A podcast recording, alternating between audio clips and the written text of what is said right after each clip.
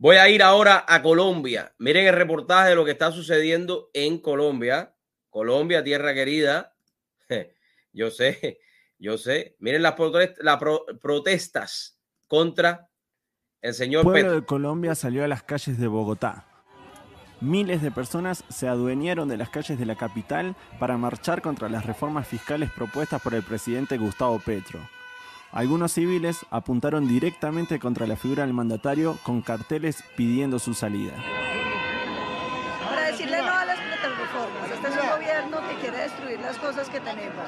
Le está poniendo unos impuestos tan exagerados y prohibiendo la exploración de petróleo y gas que está llevando al sector de hidrocarburos, que es la base de la macroeconomía de este país. Algunos ciudadanos temen por una desaceleración de la economía.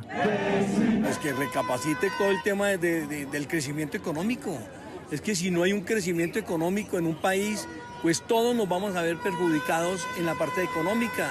Hay que tener conciencia de que él no solamente está gobernando por su pacto histórico, sino para toda una nación colombiana el proyecto del gobierno colombiano, que apunta a recaudar más de 20 billones de pesos adicionales, aún debe superar las instancias de aprobación del Senado y la Cámara Baja.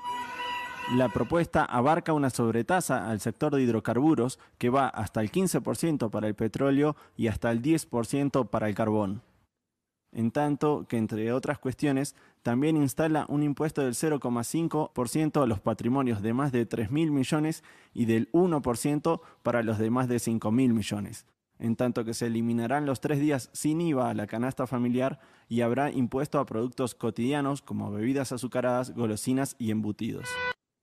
Vamos a ver esa parte. Fíjense esto, impuesto del 5, de 0.5% a los patrimonios de más de 3, de 3 mil millones y del 1% para los patrimonios de más 5 mil millones. Se eliminarán los tres días si, sin IVA a la canasta familiar, impuesto a los productos cotidianos como bebida, azúcar, golosinas y embutidos. Colombianos, los que votaron por Petro, los que votaron por Petro, se los vengo diciendo, se los vengo diciendo y no me quieren hacer caso nunca. Algunos, no, algunos algunos. Ahí está. Como bebidas azucaradas, golosinas y embutidos. Esto sucede en medio de una devaluación del peso colombiano. La de este sábado fue la tercera manifestación en contra de la administración que asumió el pasado 7 de agosto. Y este hombre lo único que hizo fue asumir, asumió, este ex guerrillero de la izquierda colombiana, asumió el 8 de agosto. Y mire por dónde va Colombia, Creo que no tengo mucho que decir.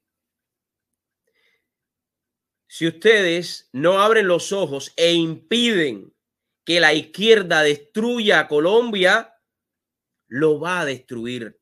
Si ustedes no salen a las calles y toman al país por las manos, Petro va a destruir todas las instituciones colombianas.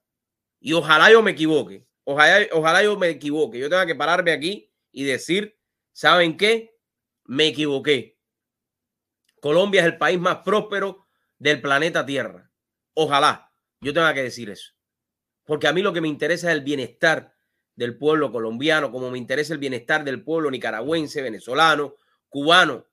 Pero son cosas tan parecidas y comienzan de la misma manera, hablando del pobre y el necesitado, que ya yo sé lo que va a suceder. Yo sé lo que va a suceder. Lo sé, porque así son los comunistas. Así son. Y esa es la única manera que ellos llegan al poder mintiéndole, mintiéndole